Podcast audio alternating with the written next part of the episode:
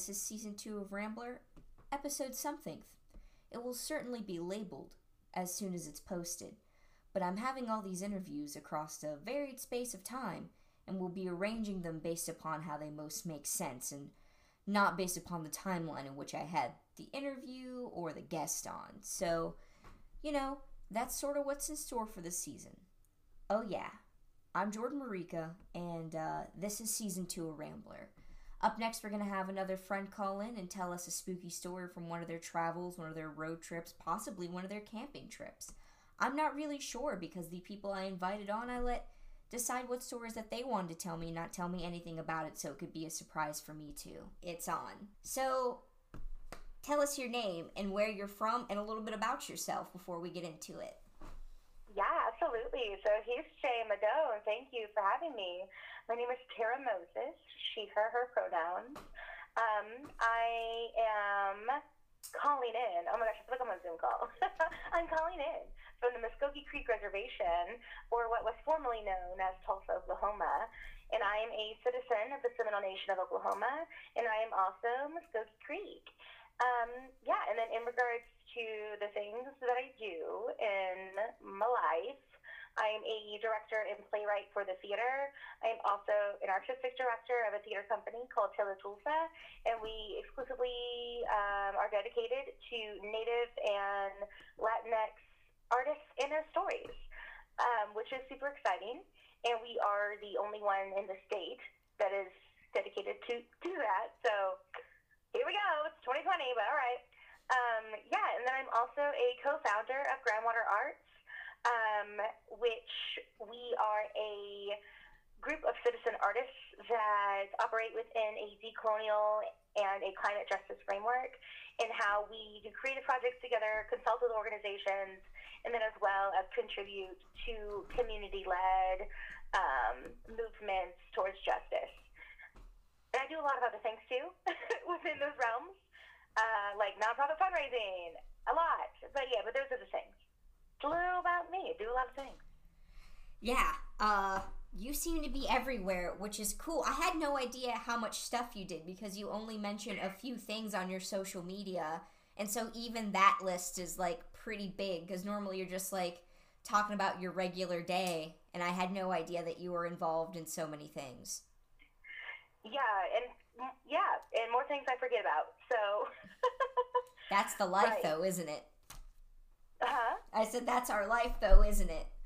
Yeah, honestly, like today I had two meetings earlier, and like one was just with two other Native artists who actually were with me at one of the spooky stories we're going to tell in a minute. Ooh, stay Ooh. tuned. Um, and then another one with like a institution in New York City about bringing what actually um, cons- like consensus is to their university, which is going to like radically change their entire structure. Um, because they're going to find out real quickly what they want to do is not conducive to what their community needs. So womp womp, what a day! Very, very varied. mm-hmm. Yeah, I uh, I'm trying to keep up on good auntie duties, and I woke up early this morning to pick my nieces up at my brother's in law house to go take them apple picking. And we had to go Aww. super duper early because they're doing that hybridization online school thing. The whole town here is. So they only have to go into their school building four hours a day once a week.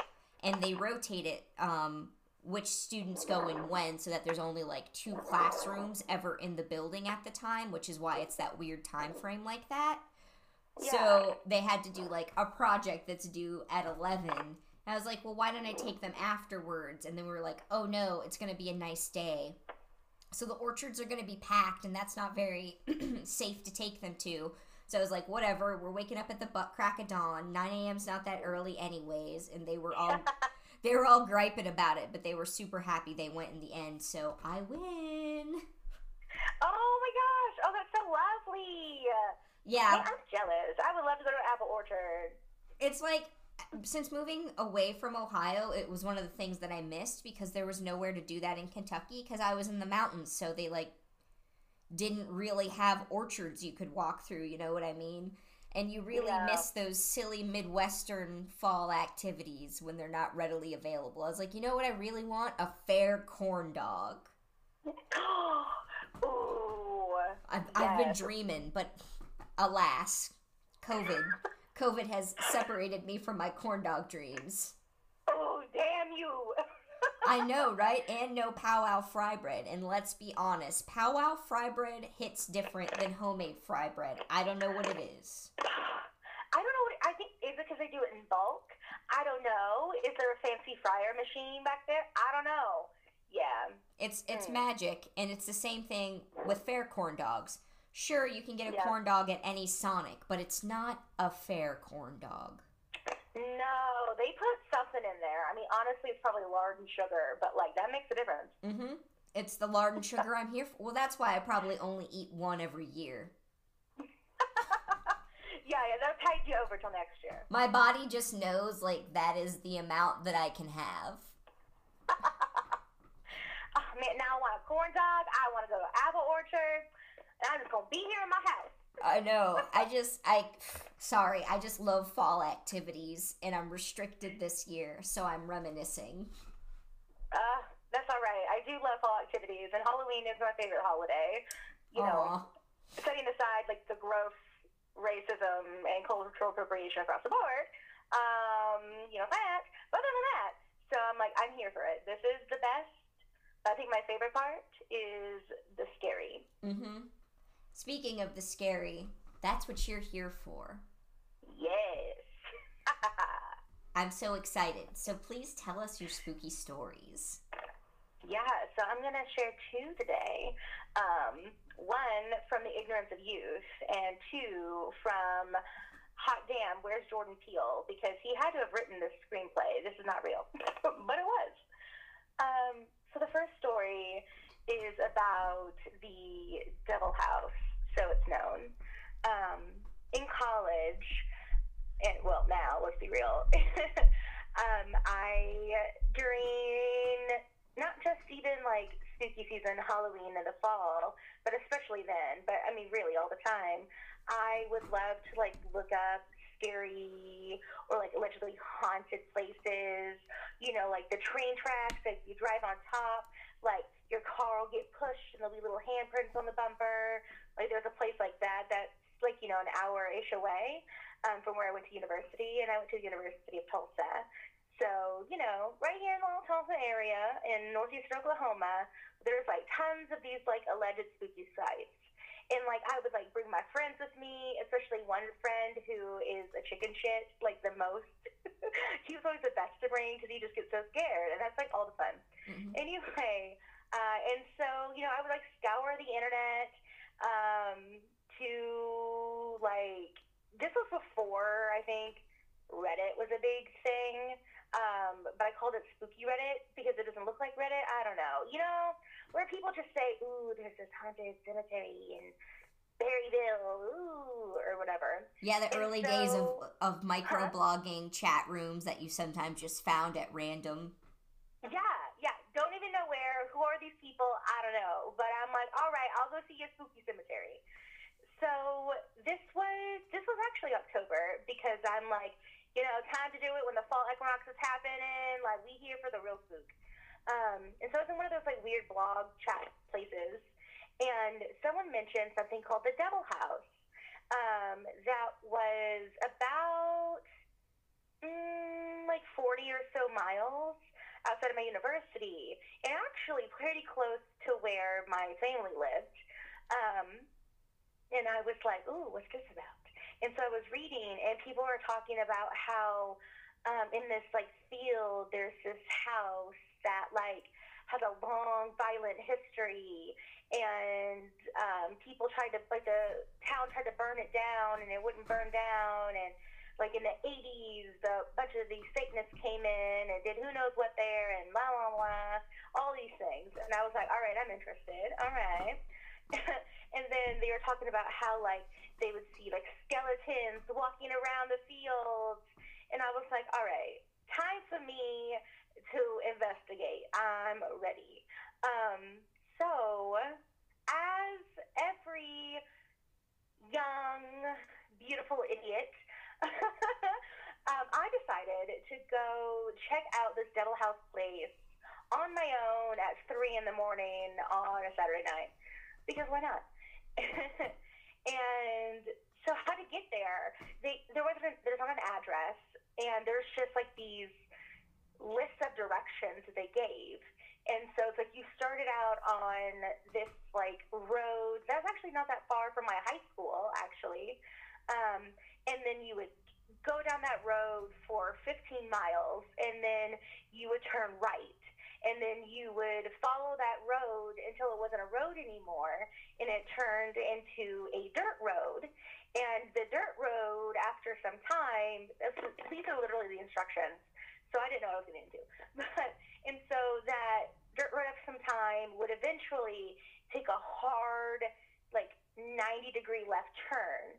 Uh, and whenever you took that left turn, the field where the devil house was on was on your right. Um, and those were all the instructions. And I was like, great, that's all I need, got it. And then there are also people saying, you know, hey, watch out. Like sometimes like cops parole over there because they know that like kids be hearing about the Devil House, blah blah blah. Um, and so I was just ready to go, suited up in my like 2002 Ford Focus, um, which was not meant for off-roading because they also said that like that dirt road gets a little bumpy and there's some rocks, but we were gonna do it. So I set out from the safety and comfort of my on-campus apartment and drove to my old high school um, and then just started going down that 15 whatever miles. Uh, and what I thought was really interesting is as I was driving on just a regular road, um, the like scenery around there changed drastically. And so, like, you know, I went to high school, not like, you know, obviously in that area, not that far. Um, but I never realized, like, when I was going down that road, I realized I've never went down that way before. And there was like this huge, it looks like, I mean, honestly, it was a boarding school. Um, but it was like Catholic, I mean, honestly, okay, probably was. And it looked abandoned. I was driving down, and this was like right before that turn I was supposed to take until um, in the next part of the directions but there was this like huge like Virgin Mary statue that had like overgrown leaves right by the turn I was turning down, and I was like, ooh, all right, we already starting to spooky, and we're not even there yet. Here for it. Um, so that was neither here nor there, but I just thought that was really interesting, and I, I think that should have been a sign. mm-hmm. that was a sign saying like, bitch, what are you doing? Stop it! But we did it. so I turned and then I'm going down this road, and like I don't know how long I went down this road until it turned into a dirt road. Oh my god, probably like 40 minutes. I don't even know. Like I feel like I went through like three towns, so many neighborhoods, just like who knows what. Um, and like after that like 40ish minutes, and I was just like, this is some bullshit. Like this, like no, I've been driving down the same road for too fucking long. Um, and then as soon as I thought that, I then saw the dirt road coming up ahead, and I was like, okay, maybe the internet did not lie. All right. And so I get on this dirt road, and it is dirt road, and on either side, it's like wooded area. Um, and what I also noticed is, is that the ditches were dug so, so deep. So there was no like way to pull over. Um, again, another sign, one may say. But I was like, you know, it was fine. We're just going to keep going. And it was also pretty narrow. Like, I think two cars could probably get through there, um, but not comfortably. And so it's not like I could even, like, turn around and do a U-turn and leave. And so I was like, oh, we're going to keep going as we keep going. Um, and so I got to that 90-degree left turn. And as soon as I went around that turn, um, I saw another car coming the opposite way, and I was like, fuck. So I said, probably the cops. Like, I can't stop. Because again, there's nowhere to pull over. So I have to stop in the middle of the road. And so I was like, whatever. I'm just going to keep driving. It's fine. Um, anyways, so I think I was only going like 35 miles an hour. And then this car that was coming at me was coming really fast. And I was like, you know, there's probably some teenagers. You know, Isaiah. Wait, was I still? No, I was in my early twenties. Anyway, but I was like, yeah, so probably some teenagers out here doing who knows what. Um, but then it started like coming over into my lane, and I was like, oh hell no. Um, and it was probably uh, 50 yards away from where I was, and I noticed that it was a older, like bl- dusty blue, powder blue Ford. Um, I don't know, like it kind of looks like those like 50s, 60s models, you know. Mhm. Um, coming really fast, and I was like, oh hell no, these are backwoods country. No, it's not be good. Um, and then it was about maybe 20 yards away from me, and so I mean I could see it clear as day, and I was already like trying to get as far over as I could, and I was pre- like preparing myself for impact, and then it made a sharp right turn into the fielded area and just flew off the side of the road. And so I drive up there. I like put my car in park. I like jump out to make sure these people are fine. And whenever I get there, that car, like that truck, is nowhere to be seen. And there was a like barbed wire fence on the other side of that ditch that I couldn't see in the dark because there was trees everywhere. Nothing. There was no like damage, and I knew for a fact I saw that truck, but it was just gone. Wild. And as soon as I realized that truck is gone, it got really quiet. Um, all of like, you know, those night cricket things, the just the sounds of the wind still. And then the temperature dropped. And I was just like so excited. it sounds so bad. Listeners probably think, what is wrong with this girl? Uh, um, but I just got so, so, so excited about it. Um, and then so I, so I started looking around, and I was like, oh, where did this truck come from? Like, ooh, is it going to come back? I don't know. I don't know. But then I heard voices, and they were male voices, and I couldn't see them. Um, but as soon as I heard that, I couldn't make out what they were saying, other than their tone sounded very sinister. Um, so that was my cue to get in my car and drive away. But that wasn't enough for me. So I left, I drove away, went all the way back to campus, told all my friends about it, and then I ended up going back there two more times. The third time, after that third time, I will never go back there. I won't tell anyone the directions to get there, but I went back two more times. Bum-bum-bum. Of course you did. Of course you did. You were like, you know, spooky ghost truck wasn't enough. No, no, because I was just like, I didn't even get to the house. And so, and again, I'm like, I am interested and uh, I am curious. So I just got to know. so I go back to campus and tell my like group of like there's three of uh, four of us total, so my three other friends about it, and they were like, no, no way, no. And so like I showed them the blog, and I was like, this is a real place, I promise. And so we were scrolling through the comments on the blog, and there were multiple of people who were like, I saw this like old pickup truck and a skeleton was driving it, and blah blah blah. And well, I couldn't make out the driver because the headlights, but I was like, this was an old Ford pickup truck. And then somebody else was like, there was this like light blue pickup truck drive, like blah blah blah. And so I'm like, all right, I'm not the only one who saw this. And I think that convinced my friends that okay, maybe something. Well, so then the next day, this one was at midnight, so you know a little earlier, not quite the witching hour. Um, one of my friends, he decided to come with me, and this time we were in my truck. Um, and so we drive all the way out there, um, and he uh, is also a chicken shit. I love taking like people get really scared very easily to scary places. It's all the fun. and so we get there, and there's no truck. Um, everything seems pretty like normal and fine. And so we park my truck, um, and I drove a like white Chevy uh, GMC Sierra, not yeah, Chevy, a white GMC Sierra. And so I parked my truck like in the middle of that little dirt road. We get out, and I'm like showing him where I saw the truck turn off and like where there's no damage so he could see it for his own eyes. Um, this, that, and the other. And so we're just standing out there like talking about it. I was showing him. And then once again, I felt the air get very still. Um, it got very, very quiet. And so my friend that I brought, he um, is a white man.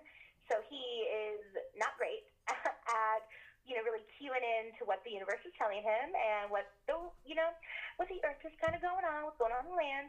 And so he's usually very oblivious to these types of things. Just from our other little road trips we took, um, like to this other, like, Carol Ann's house once upon a time. Anyway, he just, like, didn't click for him whenever things were happening. He just didn't notice. Um, what was interesting this time, though, is, is that he clocked the change in the air Cause I didn't say anything because you know I'm evil like that, and I was going to see how long that could last before you noticed. um, and he was like, "What's going on?" And I was, and I asked him, I was like, "What do you mean? What's going on?" And he was like, "Something's different." And I'm like, "What do you mean?" And so he was just like, I, I, I don't know. And after a couple, like a couple more minutes, he was just like silent. And he was like, did it get colder? And I was like, yes. And he was like, um, what's going on? And I was like, I don't know. what is going on? And again, keep in mind, we didn't even get to the house yet. We're still on the road outside of like where we need to be. Um, spooky area, spooky county. Uh-huh. It's spooky county, spooky county, Oklahoma. Truly, spooky county, Oklahoma. Who knows? Um, and so again, once again, I hear these men's voices, and I thought only I could hear them. And then he looks at me and he goes, "Did you hear that? Do you do you hear this?" And I was like, "Yeah." Um, it was coming from behind us. So those men's voices were coming from the field where the alleged devil house was. And so we turn around and I see the figures of two like white men in that field, and they were probably like I don't know a good 175 yards away from where we were in that field. But their voices sounded as though they were just feet away from me, just clear as day. And um, they knew my name, and I was like, uh oh. and so I turn. Oh, I'm still so mad mad to this day. I turn to let Cody know what I'm hearing, and he jumps into my truck and drives away. What? yes. I sorry, I had to back away from the mic because I yelled that kind of loud. right? Ooh, that's why I'm so mad about it to this day. Um, and also, like, I'm a short, I'm a short person. I'm five foot two. Um, Cody is like six feet, oh. and he jumps into my like super like you know pulled up seat, drives away, leaves me on this dirt road alone. Um, and although like those voices are so close to me, like the bodies of these two men are just coming close, like are just walking closer to me. Um, and he's nowhere to be seen. He's gone. Truck's gone. Don't know. And I was like, uh oh, uh oh, I'm in a pickle. and then these guys get to the other side of the ditch. So they are very close, coming in real soon. And I'm just standing there. I mean, honestly, I mean, number one, I don't run. But also, number two, um, I was like, what's the point of trying to run away? They're to get me. So I might as well just take it. You know, I'm one of those people. um, and then whenever they were getting ready to like cross this ditch to go into the road where I was, I hear a screeching of my truck, and Cody drives back, and he throws up at the door, and he's like, "Get in!" And so I jump in the truck, and then he just hightails it out of there. Um, and what was really funny is is that he is all scrounged up in my front seat of the truck, and he does not get out to let us switch until we get to the high school, which is 40, 50, whatever minutes away mm. where we were. Um, because he was just that scared he would not get out. Um, so then we go back to our friends. And now I have a witness. So it's not just me. Because it's usually me who is egging on our friends to be like, ooh, but they said this cemetery is is haunted. Ooh, they said there used to be a house here and this lady like like killed her neighbors and blah blah blah. Anyway, it's usually just me. And so, but this time we have Mr. Scaredy Cat, who is also like kind of skeptical, kind of not skeptical. He doesn't know where he falls. Like swearing to a god he does not believe in that some shit happened. so then we have to go back as the four of us. um, oh my gosh, I just think it's so funny. It was not fun, but I think it's very funny now. I Um, find it amusing that so you're like, this is a dangerous situation I put you guys in. Ain't that cool? Right?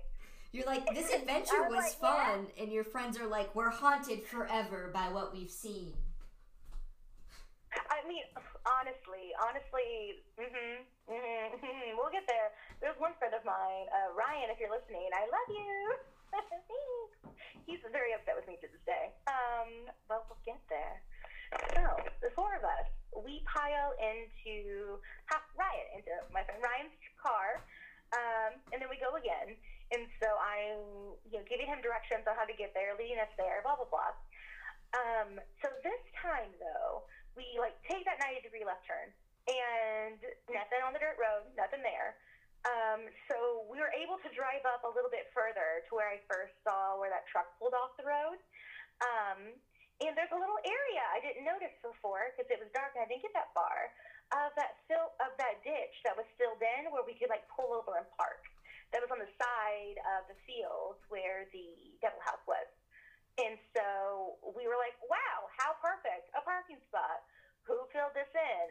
Great.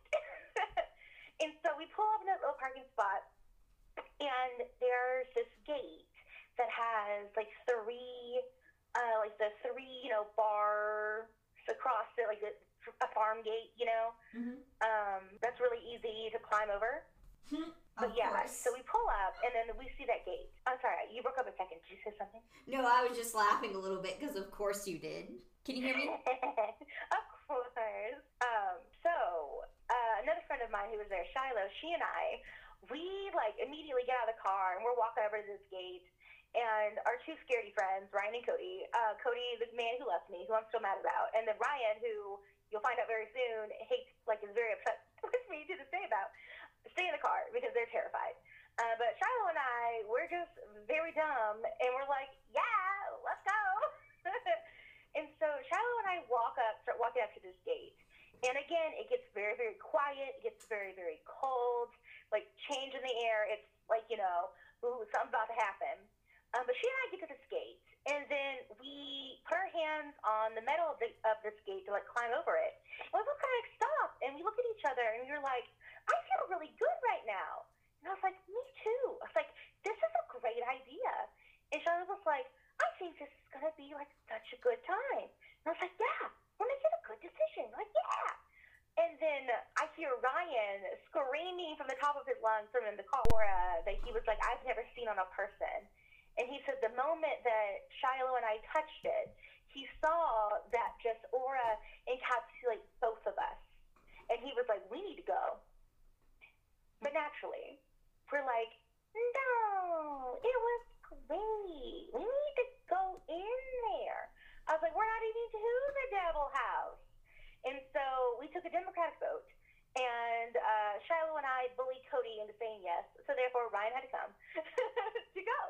And you know, Ryan was like, "You're not leaving me in this car alone, so I guess I'm coming with you." So the four of us, we get out the car, and we climb over the gate, and the house was approximately like half a mile from that gate in, according to the directions. And on the left, is, there's like this fielded area and like a wooded area. And then on the right, it's pretty open. That's the field of the area where I saw those two guys before. And so we're walking down this little road. Uh, well, it's not a road. Like there's this little path, I guess, in the field. And um, I have like Ryan clutching my hand on one side, Cody clutching my hand on the other. And we're just walking in there. Um, and then I hear a voice right behind me of a man, but it was a different man. It wasn't like the men before. And he said to me, he was like, Tara, I know you can hear me. And so, like, I eventually let go of like Ryan and Cody. They get a little more brave, so they don't need to hold my hand. uh, and so I'm like trailing back behind the three of them um, as this like spirit's talking to me. And he was like, I know you can hear me. He was like, I need you to help me. And I was like, help you from what? And he was like, you saw those guys. And I was like, you know about those guys? and he was like, yeah. He was like, those guys, he said, they did terrible things to me. He was like, I need you help me. And I was like, what do you need me to do? And he's like, look over to over there in the forest, like in the you know wood the wooded area. And I look over there and I see those two guys walking like it felt like they were like weaving in and out, like as we were walking up towards the house. Um, and he was like, I need you to go over there and tell them to leave me alone. And I was like, you need me to go over to like those woods and tell them? And he was like, yeah, yeah, you need to just go tell them, leave me alone, they'll leave me alone. He was like, please, please. He's like, you don't even want to know what they did to me, like all this stuff. And so now this is the part of the story that I don't have a memory of. So the rest of this is alleged what my friends told me happened. Um, so what they saw, um, they saw me like leave the, the like the path that we were on and start walking towards the woods. And they originally didn't notice because I just like hung up behind them. They just thought I was with them, and they didn't realize how far away I was from the group. Um, and so I think it was Shiloh turned around to ask me a question about like how much further we had to go, um, and saw that I just started walking towards the woods. And so the three of them turn around and come back to where I'm walking, and they're apparently talking to me, and I'm not responding back to them um, because instead I'm just listening to whatever this guy is saying. But what I do remember though is as I was walking towards that wooded area, um, feeling this sense of like deep, deep anger. like how dare those like two guys be doing whatever they did to this guy who was talking to me and then trying to harass me earlier, like all these things. I was like, how dare you? Um, and I got probably within five feet of the edge of that wooded area. And I could like feel their hands like reaching out towards me and I was getting ready to just dive on in there. I don't know what I was gonna do. Something. Um, but when I what I also what I do also remember though is the guy who was talking to me, his voice changed. And from like someone who said he needed help to like very similar to those other two guys. Like that very like sinister laughing. He was just laughing at me. And then the next thing that I knew that I realized is is that Ryan and Cody had grabbed me by the arms and were pulling me back. And what they then tell me, again, my like what I remember from this goes in and out. But what they told me is that I was fighting them to try to go back into the woods. And I was just like yelling at these spirits to I don't know what.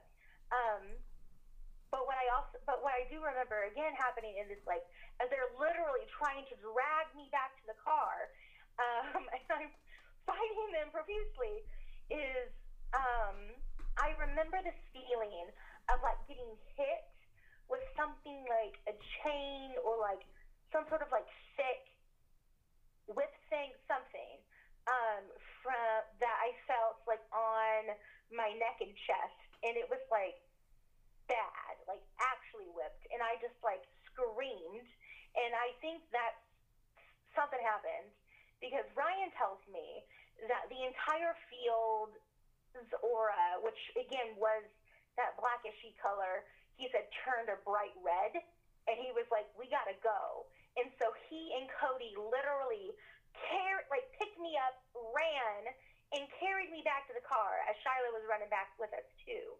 And what I remember, like coming back, like remembering, remembering again, is getting back in the car, and they're like freaking out, like what, ha- like what the fuck is going on? Da, da, da, da.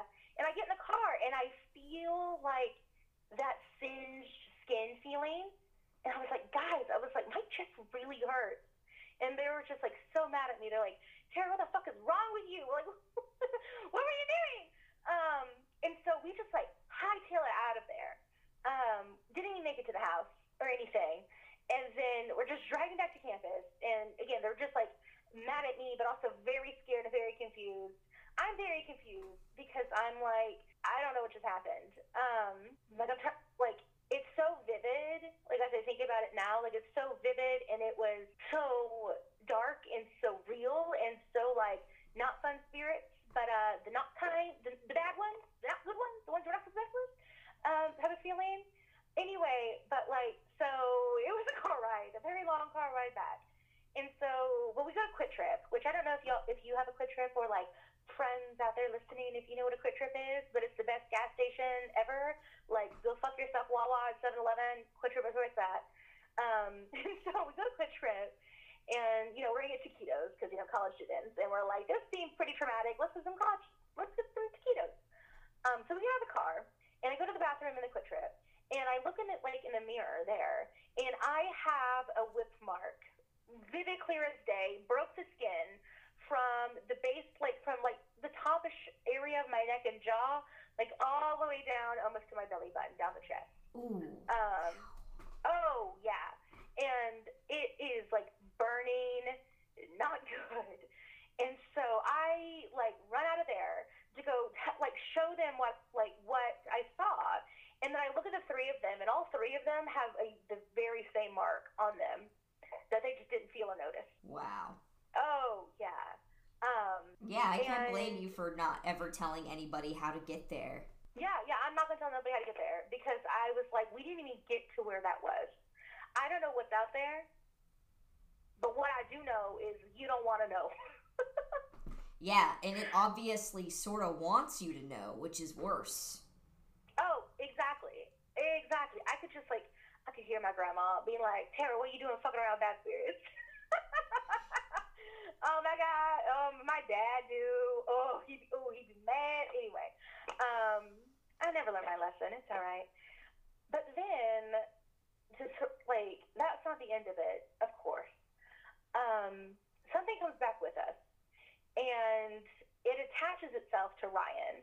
Because Ryan again is very sensitive to this stuff, but he again, as a scaredy cat, and Ryan, if you're listening, you know it's true. I ain't saying nothing that's not true.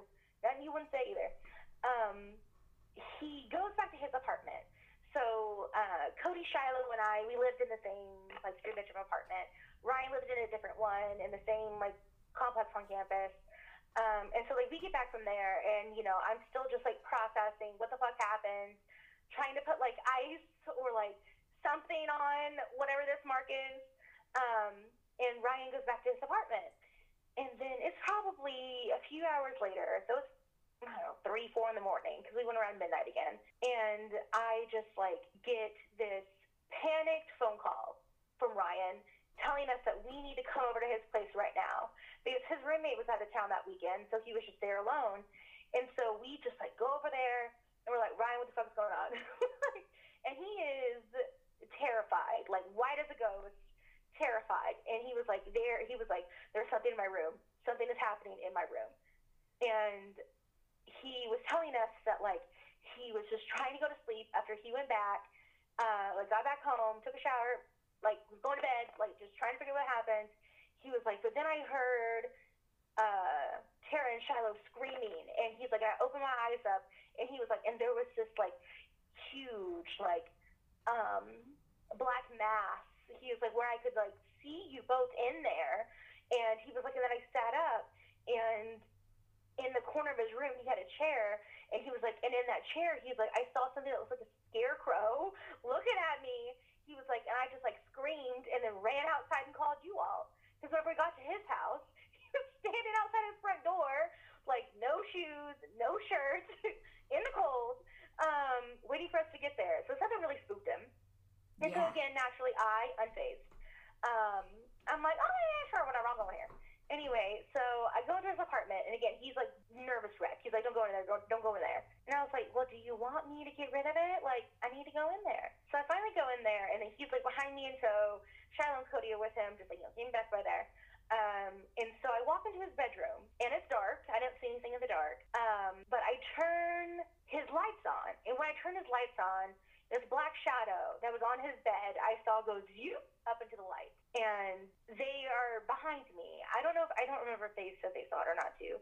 Um, but I walk over to his bed and I touch it, and then I take my hand off, and I said, Ryan, I need you to come over here, and he was like, No, no, and I was like, I need you to come over here, so he comes over. I hand him my other hand that did touch the bed. I was like, I need you to touch my hand, and he was like, Okay. And I was like, You feel the temperature of my hand? So it's normal room temperature, whatever. He's like, Uh huh. I put my hand on his bed for like not even two seconds. He like puts on a shirt and he's like, We're going to your apartment. and he slept on our futon for I don't know how long, but he slept on our futon. Um, and then like his roommate came back in town and his apartment was never the same. Things would fall off the wall um, we, they would just be sitting in the living room, and the microwave would just start going, and it would be at like 11 minutes and like 13 seconds, just going with nothing in there that no one pressed. Um, and what I noticed is that every time I went over there, I felt this like very heavy male presence. And you know i would sit on their couch and i would feel like the hands of a man like going up my back in his apartment. Um you know he would wake up in the morning come out and like the closet door and the living room would be open and like their broom would be in the middle of the room. Um and neither he nor his roommate said they put that out there. And yeah so it wasn't a friendly ghost. It was a very like active spirit and you know he just had nightmares um, for the rest of the semester until he was able to move out of there. Um, but whenever he moved out of there, we I was a little concerned if something would follow him because he was moving into our apartment since Cody moved out. Um, but no, I don't think anything followed him into our apartment. So whatever that was, lashed himself onto Ryan and then just tormented poor Ryan. um, to which he blames me for, but I didn't do it. For the record, it wasn't me. Mm. Um, but yeah, and then you know we graduated and never went back to that apartment. I mean, I don't blame anybody. right? I was like, you all consented to go. In my defense, it was not me who made you go. You were like, I only inspired the spooky. I did not force the spooky upon you. Yes, yes. I was like, I did not conjure said demon. I don't know. Was not me. Um, but yeah, I mean, but now that Mark has faded, um, it took a very, very long time for that mark to fade. Wow. For the other three, it didn't take that long, maybe like a month. Um, but I remember like still being able to see faint that faint, faint line um, a few months before graduation, which at that point in time was over a year later. Wow. So it took a long time for that to heal and leave. That's crazy and super scary. Yeah, so if you want to know about the Devil House in Oklahoma, don't. Also, don't Google it. Don't do it. I'm not going to. Other people might have the gumption to get themselves haunted, but I'm not looking for it, you know? Yeah, I am not either. I mean, especially, like, I mean, I will admit, I have Googled it since, because, like, that just still boggles me. I mean, I have, like, a lifetime of spiritual, like, of, like, spirit encounters and like ghost stories, all, all kinds of them. Um, but it's just that one in my next story, da da da that like I continue to think about sometimes and have feelings about. Right, yeah, no, some things happen and they're just so permanently scary that you remember them super well. Like, I'll tell you mm-hmm. this story another time because it doesn't relate to this theme, but like, I had an experience with my ex, and he and I don't even talk to each other anymore because he sucks as a person but like on God, he still tells the same exact story I do, and he like I once heard one of our mutual friends say like, "Yo, uh, Tom said that you're a bitch, but you are for 100% not lying about this scary ghost story." And I'm like, "Yeah, dude, that's how you know it's not real because that's a really good way for your ex to convince everyone that you're a crazy person when really they're an evil gaslighter." Uh, no, he saw that too, and he doesn't even deny it. So that's how scary it is, is that we don't even talk anymore, but we're united on this one front, that that shit really happened and that it was freaking horrible. Yep, yep, you know, that'll, it'll bond people. It'll bond people.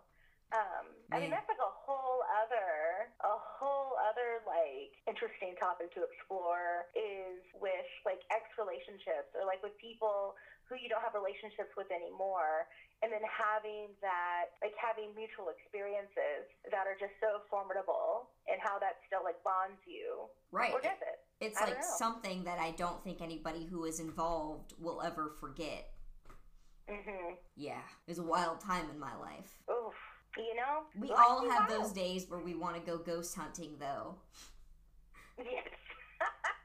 I mean, I still do it even after Devil House Day, like Devil House time. I'm still like, ooh, ghost hunting. I'm ready. um, you know, and I do blame my grandparents for this. I mean, my grandma blames my grandpa, honestly, and my grandpa grandpa's passed, so he can't defend himself. So we blame him. um, but like my first encounter with any sort of spiritual, like spirit things of any sort, um, was with Esti Lobochi, aka the Little People, when I was about like three or four. And again, another vivid, vivid memory. Um, and just from like the gifts that my family have, especially around like prophecy, and then especially with spirits. Like I've always been able to see them, feel them, talk to them, obviously, uh, which gets me in trouble for the Devil House. Line I do say, but other times though, it comes in handy. Yeah, uh, I think that it's interesting because, of course, I didn't grow up like connected to indigenous to my indigenous culture, but um, I grew up around a lot of Black Appalachian people, and so it's like just as normal as saying grace to believe in ghosts, you know. Mm-hmm. And I think that what's interesting about uh, non-white cultures is that we don't have such of a dichotomy between the spiritual world and the scientific world. We're kind of like, no, we literally think that they're the exact same, Yeah. and we. That's why, like, I know plenty of people with PhDs who are native who still believe in ghosts, and they have PhDs in like hard sciences, and they'll be like, no, but ghosts are real because my grandma said so, and I don't whistle at night. Yeah, right? mm-hmm I mean, also, in my brain, I was like, why are you asking me if I believe in something that's a fact? It's like you're asking if I believe in gravity. Exactly. It's just like a constant that does exist and a lot of people like refuse to have that actualization, which is fine. You cannot believe in whatever you would like. I mean, some people don't believe in evolution, but that don't mean it didn't happen. Right? Mm. Ooh. Ooh, is that a metaphor for something else? Yes. Yes. Also, you have a different kind of scary story to tell me. Another kind of scary story. yeah, yeah. And this one was by no fault of my own. Which people may argue. I have may have some faults in the first one. Um, but yeah, but this one was what I thought would be like, you know, a very good just road trip travel experience um, to do a production. And it was not. So for this one, um, I don't mind naming names.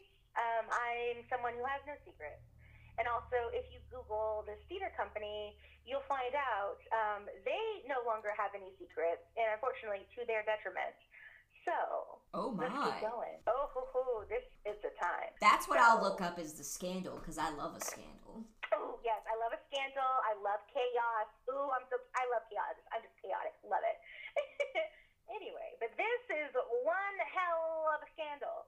Um, so last summer, the uh, June of 2019, um, I was hired to direct. Uh, I, oh, I'm just thinking about this all over again. Oh no. Anyway, I was hired to direct a play um, called The True Story of Pocahontas that was written by a Native woman that was allegedly supposed to be about that. Um, there's a whole can of worms with that, so I'll stick to the spooky.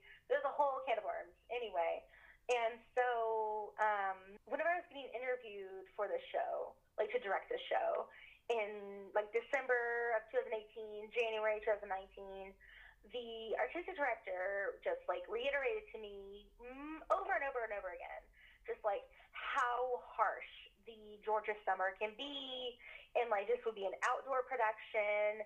And so, like, you know, they've had people pass out. They're like, this is not for the faint of heart. Um, like, there's like snakes out here, like, you know, bugs, all this stuff. Da da da da. Anyway, and I was like, sir, you cannot scare me. I will be fine. I am one with the outdoors. It's fine. Anyway, um, so, you know, I eventually get hired on. Hooray, hurrah. And in March, um, I was leaving Oklahoma to go direct in New York. But I was like, you know, hey, I can make a pit stop in Georgia, and this is in uh, the Chattahoochee Hills, which is about like 30 miles outside of Atlanta. And I was like, hey, I can make a stop in, you know, for y'all, and we can do like a read of the current draft of the script. Because the playwright lived about six hours away, and so like, you know, she could easily get in a car, meet us there. And I was like, I can meet with the production team. We have our first production meeting, and like, you all said you have a very like cool um, outdoor location that you're gonna do like build, have the set in the play beyond.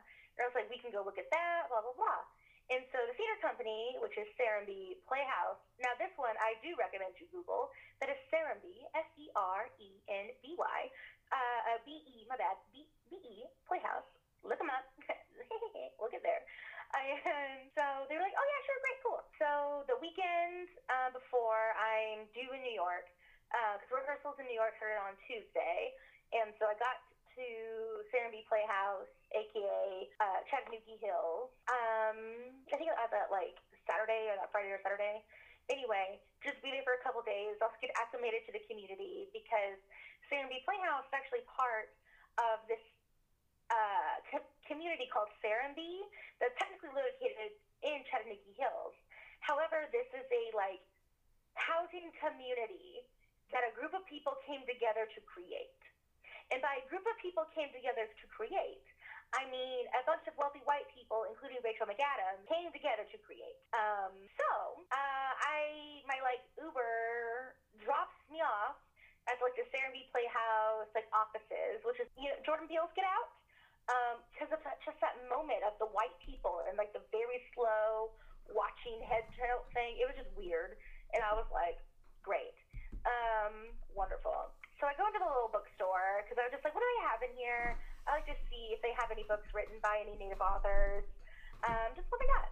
Anyway, I found one book that was written by an Ojibwe man, and I have it in my living room. Oh God, the title left me. But anyway, and so I go up to go buy it, and you know the guy working, naturally white guy, um, he was like, "Oh, that's thirty dollars," and I was like, "Yeah," and he was like, "No," he was like, "That's thirty dollars. Are you sure?"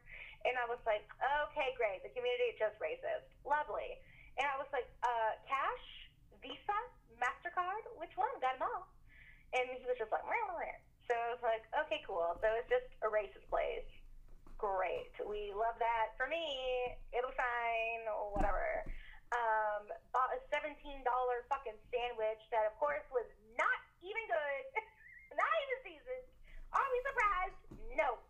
But whatever. But I just got very like weird vibes from this Serenbe community. Um, and again, I was just chalked it up to their lovely racism. A bunch of white people, they're like, no, we have to have our own fancy area. Like, you know, you know. And also, like, they were all dressed very similarly to me. Um, wow, you literally walked into the step Stepford Wives. Oh, no, sorry, go ahead. I said you literally walked into the Stepford Wives. Yes, yes, that's exactly what it was. Like, if you all can imagine, Stepford Wives meets Get Out. That's what this place was and is. um, yeah, it was wild. Oh, so wild. And like, even like, they don't have trash cans because they think trash cans are ugly. So there are these manholes that their trash cans are in that blend in with their yards and like the grass and the landscaping that you have to lift up to then put your trash in there because like trash cans are ugly. We can't look at them. Wild. Like that that kind of place, and I was like, yikes. Um, but anyway, so the next day, uh, we go to see the site where like po- like Pocahontas would be up, and um, we like I get like driven via golf cart up to this like little like house thing. It's like literally not even a house. It's not like a shed, whatever. There's a little parking area. So we park there, and then the production manager and the design team are there, and they're like, "Well, we're gonna walk down this hill um, from up here." They're like, "The audience is actually gonna enter from the other side, and we've cleared off that area to have like a parking lot." They do specifically like site specific work is like what they do, and they're like, "Yeah, so I walk down here, and then I'll lead you to where it is." And so they're like, "We haven't begun the clearing work." So it was literally walking through this wooded area. Um, and he took me to this place where there are these like two huge boulders and this little boulder in front that we could easily like climb on top of. And so they were explaining to me what they were going to do, like clear off the land. They referred to it as little rock alcove, and there was like three big trees that we were gonna put a like a little platform into one of them so the actors could climb up there and like do stuff. Anyway, like really cool theoretically. Um, but yeah, what I, again, what I noticed is that they haven't begun clearing the land yet, so they told me. So I was trying to imagine what it would look like. The set designer was explaining to me what he was going to do. Hooray, hurrah. Um, so like that weekend, we finish it. I'm like, all right, Stepford Wives slash get out is over there. I'm going to deal with that when I would deal with it. But like, okay, cool, we're doing the thing. Um, so I get on my plane, go to New York, directing over there, directing the show, having a good time. Well, so April, it's now like a couple, a few weeks later because we're in April. It's like the end of March, and this was a Monday. I remember vividly. I, you know, Monday, um, and then for the actress who was playing Pocahontas, same day on that Monday, she was living her life.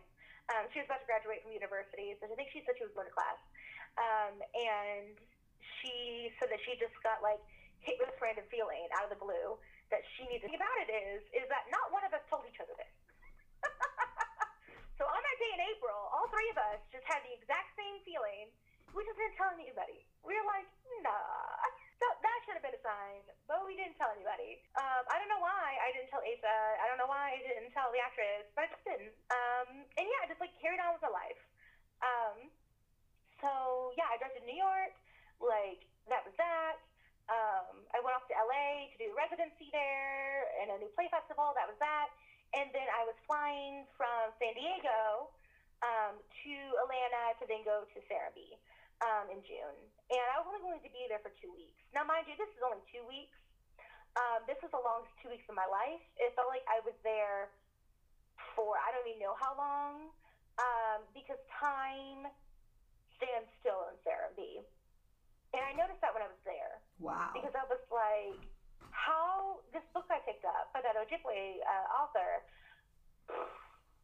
like 600 pages. It's a badass book. And I read over half of it in an afternoon in Serenbe. Like, know, I'm a pretty fast reader. I ain't that fast. Um, so, like, time stands still there. And again, I should have noticed back in March, but again, I just kept brushing it off, brushing it off. Um, so I get there and I get driven to the townhouse I was going to stay in, which is like very nice, mind you. It was very fancy. Um, and I was like, look at me go. I'm a fancy regional director now. um, and so we pull up and I like, you know, get my suitcase out. We're going in there. The apprentice who picked me up was explaining to me like where everything was in the house, this, that, and the other. Um, like how to work their laundry that was in there because they had like a lovely laundry machine, washing machine, and dryer and stuff. And I was like, Matt, wow, y'all, I really made it. I really made it. you know, I was having a good time. Um, but yeah, and so she was getting ready to leave, so I had to just like get settled in. And I was like, okay, I was like, can I have the key? And she was like, what key? And I was like, what? And she was like, no, I was like, I don't. She was like, I don't have a key to this townhouse. And this little white girl, mind you, too. And I was like, what do you mean you don't have a, white, a key to this to this house? And I was like, I need to lock this place when I leave. And she was like, oh no no no no. She was like, there's no crime here. You don't have to worry about it. And I was like, Winona. I was like, I'm a brown woman. I need to lock the door. And she was like, no no it's fine. Um, and so she, I'm like walking her out to be like Winona. And I go like I open the front door and on the sidewalk right in front of the house, there's like five or six white people, because they're all white people in this place, trying to look in the windows. Because I walked into that townhouse. And I looked at Winona, and I was like, Winona, you gonna leave here, you gonna find that key, and you come immediately back. I was like, you're doing it right now. And she was like, yes, ma'am. So she left, and I go inside and I lock the door because these people are outside trying to look in and I'm like, um, I've seen lots of movies. I've read lots of books. I know this is. Um, so then I go to the back door, and there's even more people out there trying to look in the windows. So I like I close the blinds, lock the door, and I sit on this couch and I'm like, I'm not gonna touch anything. Because also everything inside this damn townhouse is white. White shiplap, white countertops, white marble countertops, right? Fucking white furniture, and then like all the bedding is white. Everything is white. Towels are white. And I'm like, I'm gonna get brown everywhere. like, I'm gonna touch something. If I touch my face, there's gonna be makeup everywhere. and so already I was like, great. Um, so then when Nona comes back, she's like, I got a key. And I was like, great, thank you. Goodbye. And so then she leaves, and I'm like, oof. Um, so, but I was like in, very anxious when she was gone, that I was not really looking around my surroundings. Um, so she comes back, gives me the key, locks the door again, and then I start looking around this townhouse. You know them straw hats they wear and get out? Yes. Know? Two of them on the wall of decoration. And I was No. like, oh no. Um, there are two cotton wreaths in this house. One was in the bathroom, one was like on the back of the master door, and I'm like, lovely. Um, and then in the living room, above the couch, are these three old framed like prints from like it looks like they came from an old newspaper. Um, and so I'm looking at them, and all three of them are a big old tree with a singular branch coming out of them. Is the picture on all three of these pictures? And I'm like, oh no, community like rules and guidelines or whatever. Um, and I'm just like, where the fuck am I? And I was like, am I about to get sacrificed? And then I was like, how the fuck do black people work here? I was like, they can't. They cannot. There is absolutely no way that like any black artist works at Serenbe. Um, and a spoiler, they don't. Wow. Um, so I was like, oh shit. But by this point in time, I'm like, fuck, I'm in too deep. I'm in too deep. um, yeah, this is a weird community. I talk about therapy all day long. Like, it's such a weird community. Like, they have approved exterior designs for your homes, as well as they have a list of, of approved interior designers. Like, should you live there, you have to use one of the lists of these, like one of the interior designers from this list, because they want everyone in Serenbe to have the exact same feel, inside and out, even in your own private home. Like, it's it's Stepford Wives plus Get Out to the extreme. Um, yeah, so I'm like, great, we are not having a good time. But that's not the spookiest part. You would think. I mean, just that like fear and anxiety of being a non-white person um, in this place, that wasn't enough. Uh, it was the land was is where the real life spooky story happens Mhm. if we weren't spooked enough.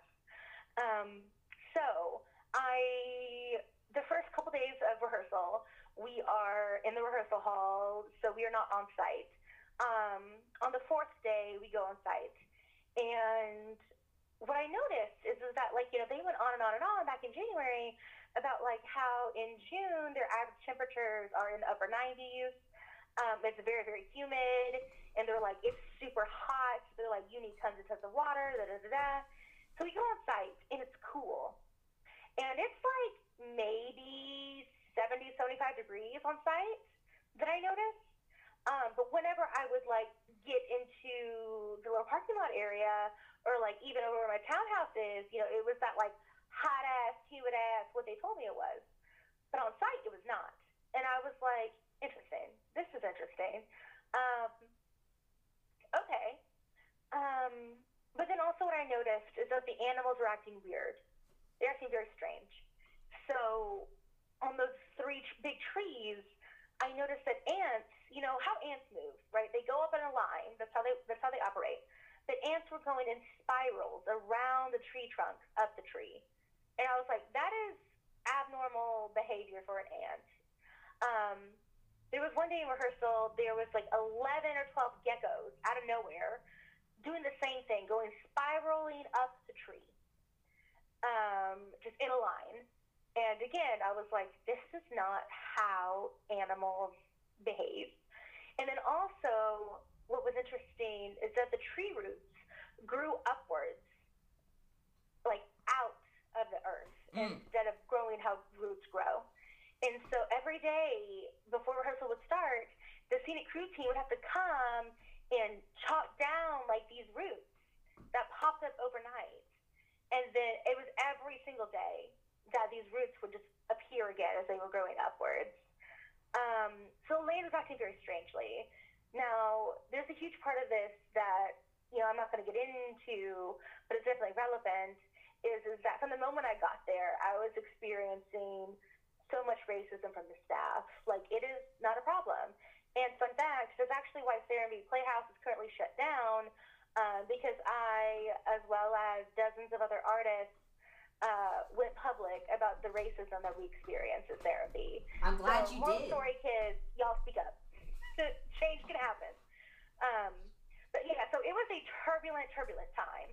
Um, from the racism I was experiencing, from the artistic director to every member on staff, the marketing team. Oh God, it was awful. Um, and then the threats of violence from the production manager. Um, awful.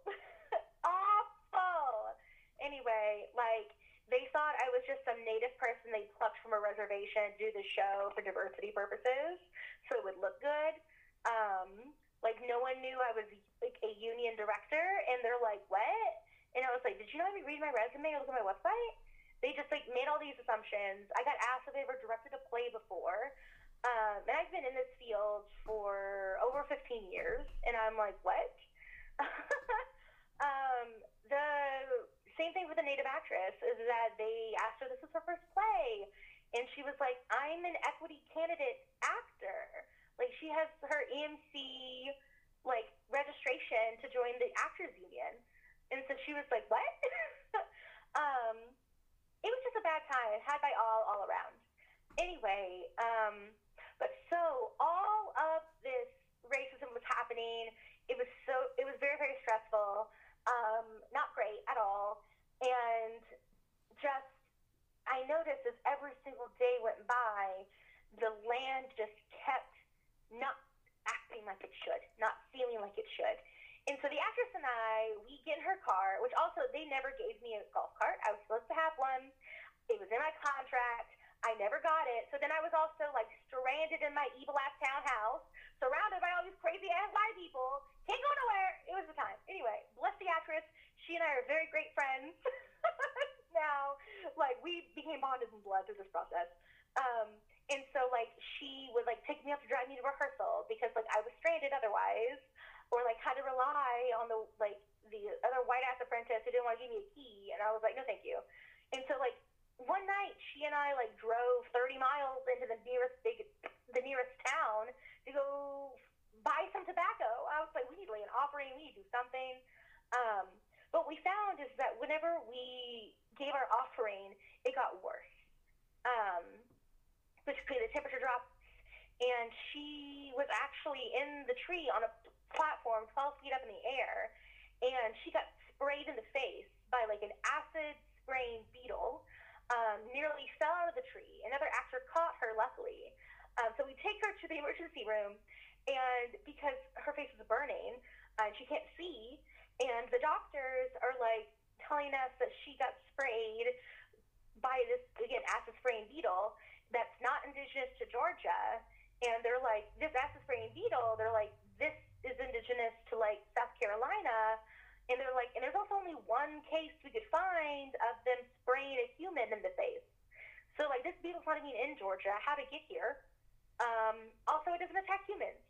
But now, but now that actress is the second person on record to have ever been sprayed by that beetle. So again, strange, odd, not how it's supposed to be. Um, also, like I got impaled by a weird nut that got thrown at me from a tree. It was weird. like I was not directly underneath this tree, and it was like arched to hit me. It was I don't know what was going on. Um, but so then our costume designer Asa, he came the last week um, after an already tur- turbulent time. I was on the phone with him so many times, telling him about all this racism that is happening, and like, please aware. Oh my God, what's going on? Um, so he gets here, and I bring him on site, and uh, he takes one step, literally one step, from that little parking lot area um, to like the earth that we would walk down that, you know, that hilly path to get to the stage area. Um, he takes a step and he stops and he looks at me and he's like, Tara, what is this place? And I was like, what do you mean? He was like, what is this place? And I was like, what? Um, and so he gives me a look. I know what it is, but I don't want to say it. And so we walked down this little hill um, to where the stage was. Um, and then he stops and he turns and he was like, Tara, are those mounds? And I'm like, oh no. I turn around and there are these multiple little hills around the area.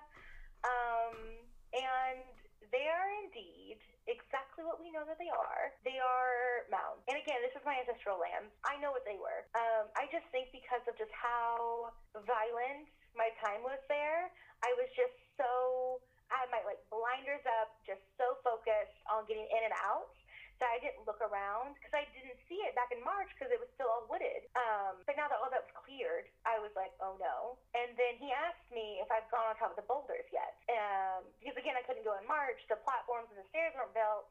And then whenever I got there, then in June, I was just directing the actors up there. So I didn't go up there.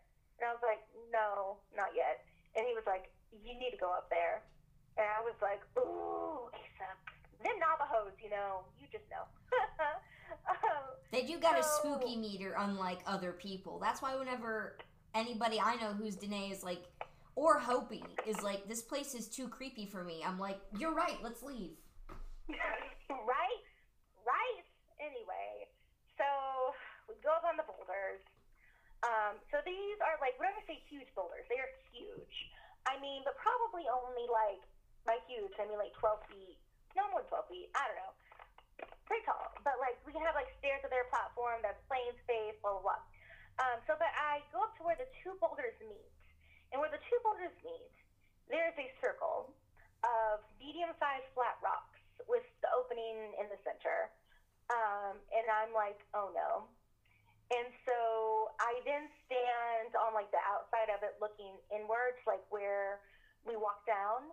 Um, and it's two parallel lines of mounds from that center point. And I'm like, great, great. Um, you know those we all know and love those Indian burial ground tropes, but this was truly a Muskogee ceremonial site. Um, And somebody important was buried there, so it's like less of a creepy thing and more like, who did these people piss off by being disrespectful, you know? Yeah, yeah. And I I was like, oh no.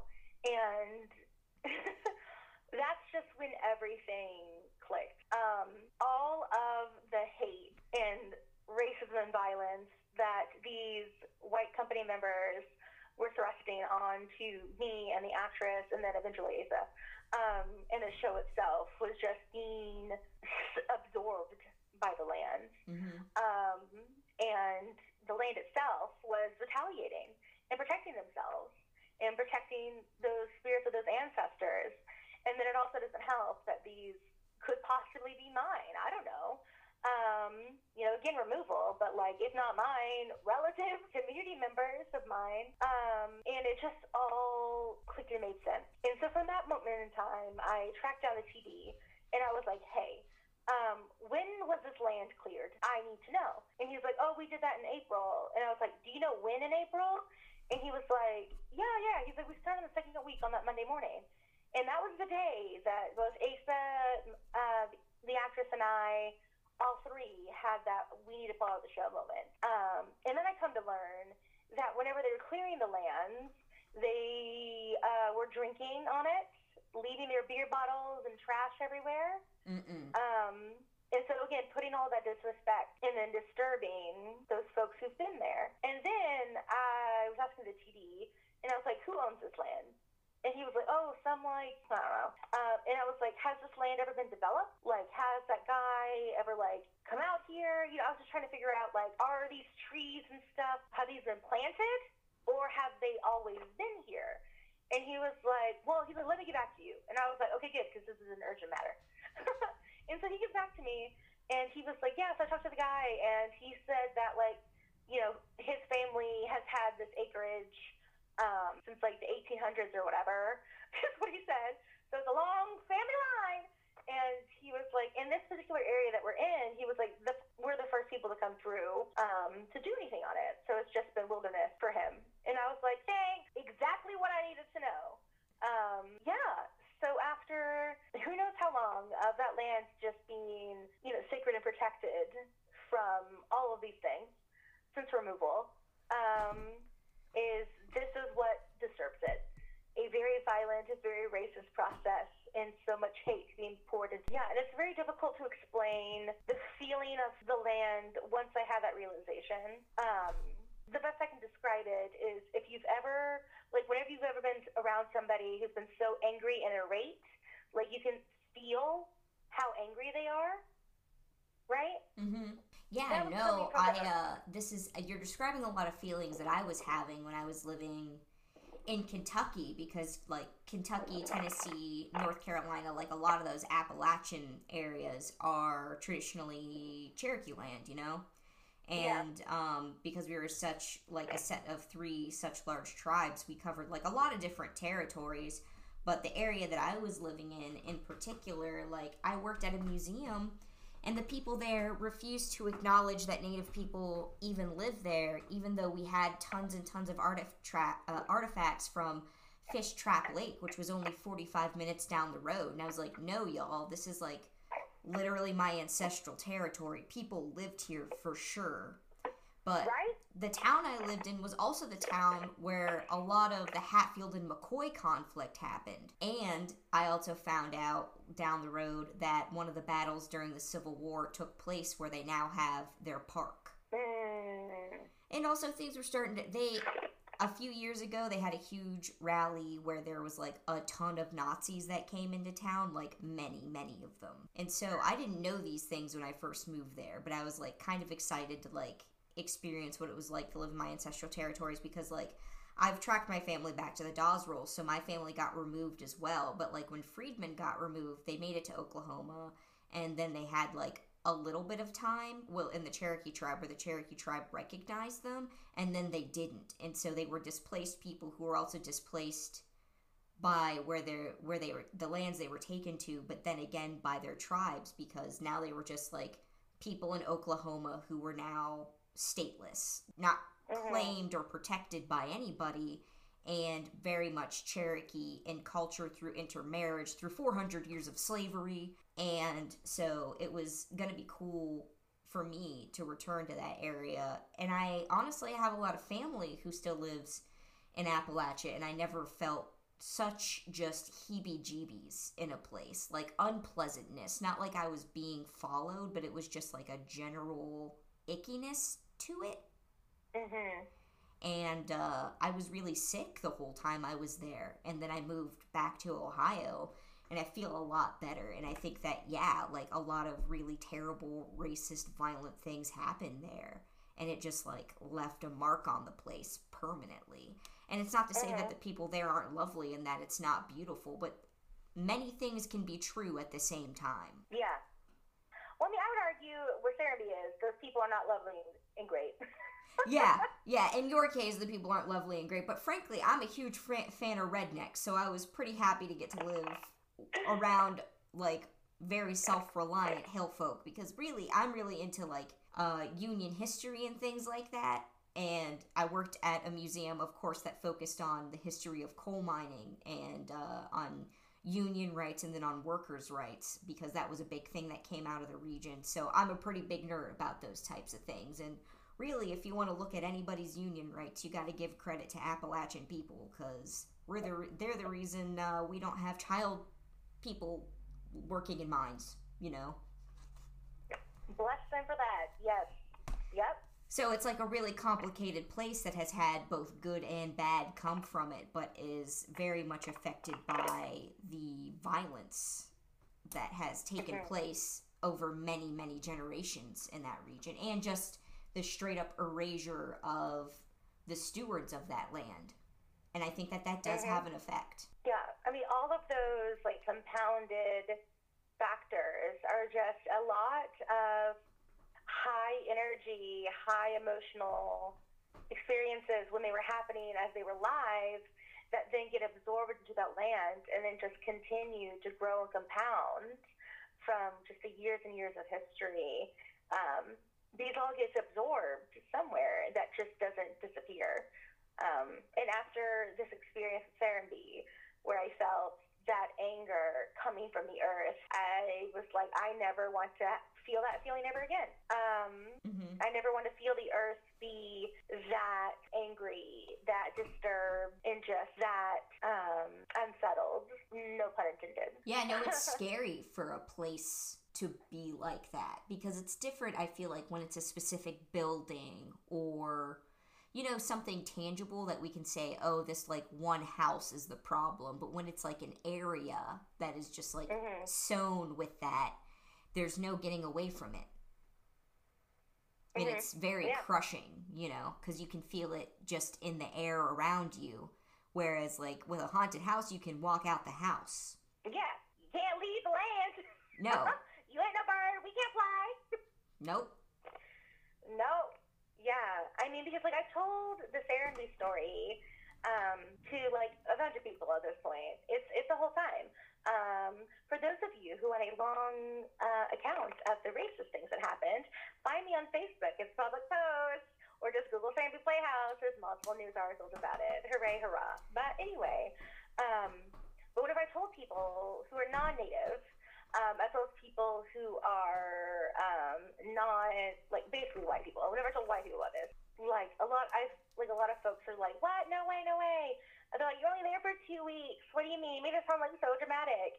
And I was like, "You don't understand how time was affected in this place." I mean, and also there was a very real moment. I was like, "I'm going to die here, aren't I?"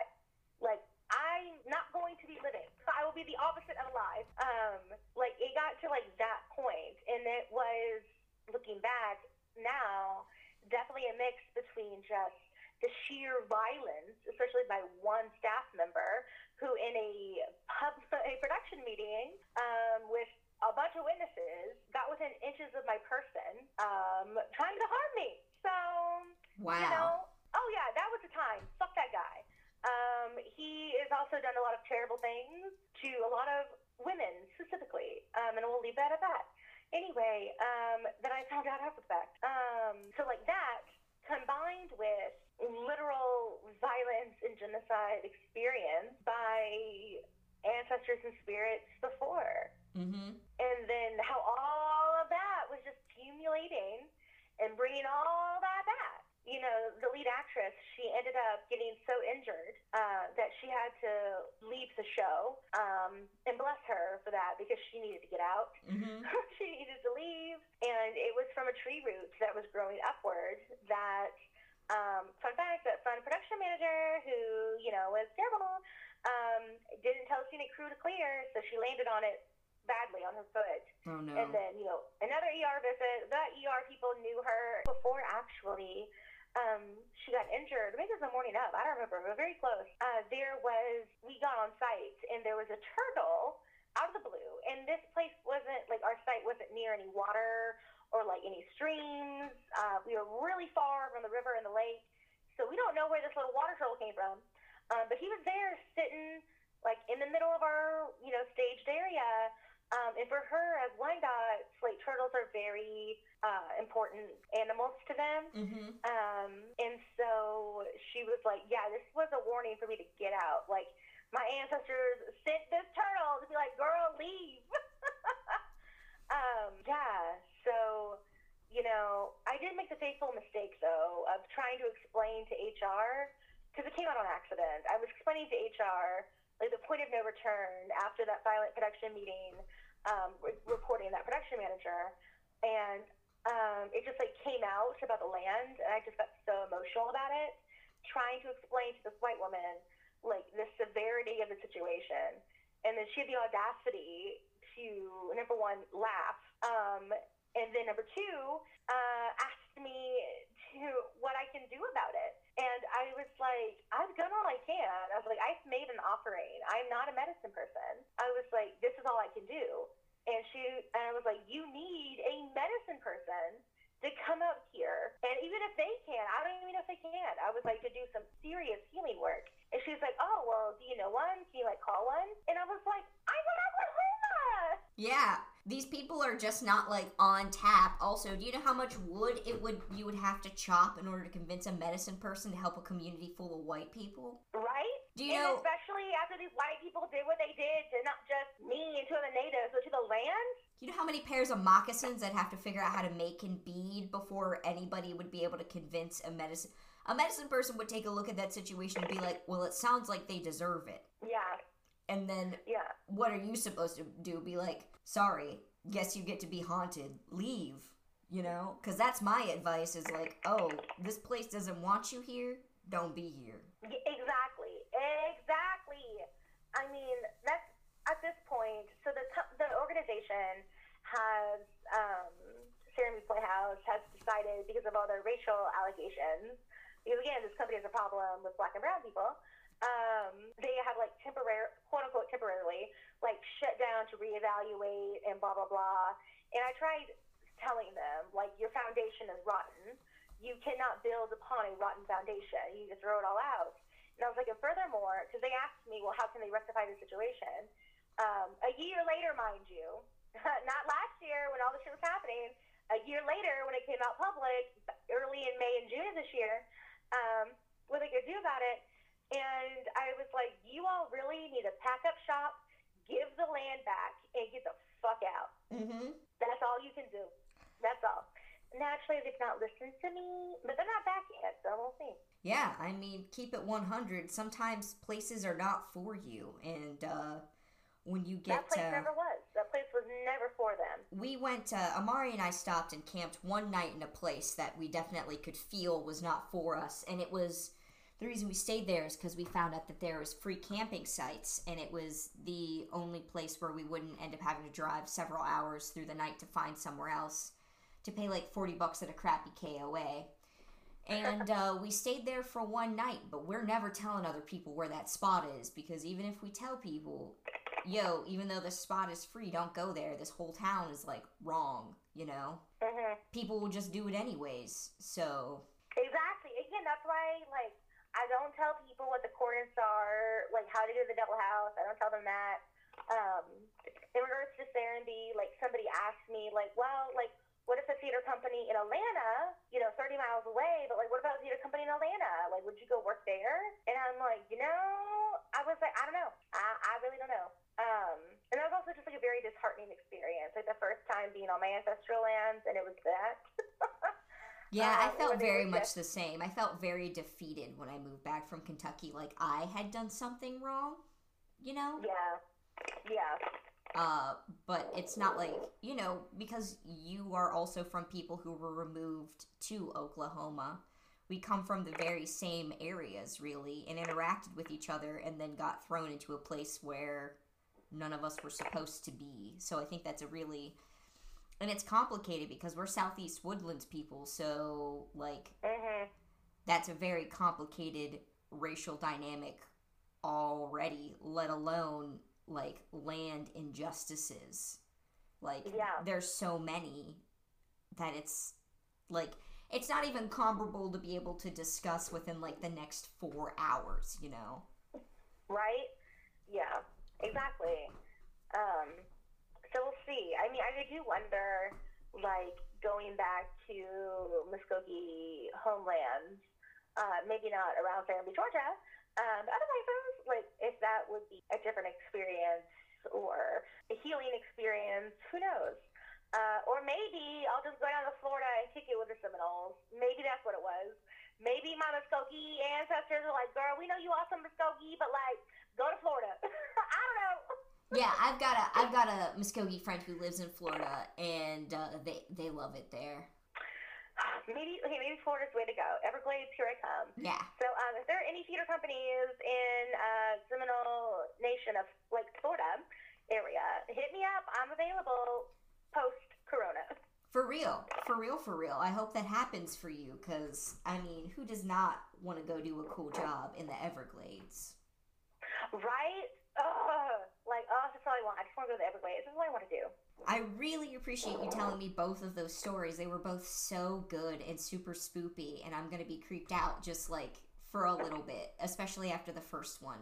Um, every time I see like a truck drive down the road, I'm going to be like, ghost truck. No one has any business. Like, why are you driving them old ass Ford pickup trucks if you ain't trying to send a message? That's what I think.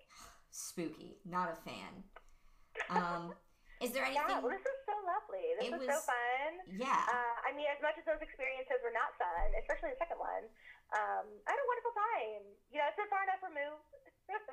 I'm nowhere near Beach, Georgia, and I'm nowhere near the Devil House, so I'm doing all right. Good, good. Uh, is there anything that you want to plug before I close out the recording? Uh, sure, yeah. So, as I mentioned earlier, I'm part of Groundwater Art, um, our collaborative, and we are half Indigenous, predominantly women of color, and we are in the middle of a call series around the Green New Theater about how not even just the theater industry, these are principles and ideas um, and technical strategies that anyone and everyone can adopt in all industries, both individuals and organizations. And yeah, check us out on Facebook. It's Groundwater Arts um, or Groundwater Arts Collaborative if you just type it in the link to Facebook. We're also on Instagram. And yeah, we just have these series of free calls coming up that you can come and attend to learn different strategies centered around this community theater document. And our next one coming up is in November, I think November 13th, 17th, around that area. Um, and it's going to be about the rights relationship to land and history. So if you're interested in what you can do to correct that relationship and know the proper history, as well as move your practice in your community and your life towards racial and climate justice, come join us. It's free. Uh, you also stream everything that we've done on Facebook. So yeah, check us out. Cool. That sounds awesome. And I am going to go look those things up and make sure I include the links in the show notes so that folks can, right outside of this, just click onto it and come find you if they are very interested. Um, yes, we'll also send you a DM, so you don't have to go find it. Perfect. I appreciate that a lot. That'll make it super easy for me. Howdy. I'd like to just take a second to thank all my wonderful patrons and listeners for continuing with me as I become a better podcaster and learn more about sound and develop this podcast. And it's been completely different from what we did last season. So I'm very, very grateful for the listeners who continue as my content has changed to listen with us while we make it through this pandemic. If anyone is interested in supporting me, a good place to look is my Patreon. That's patreon.com slash the Rambler. There's an underscore between the and Rambler. That again is patreon.com slash the underscore Rambler. I do also post free content there. It's a very good place to keep up with me and find my other social media links. Uh, thank you very much for listening, and if you're a new listener, welcome.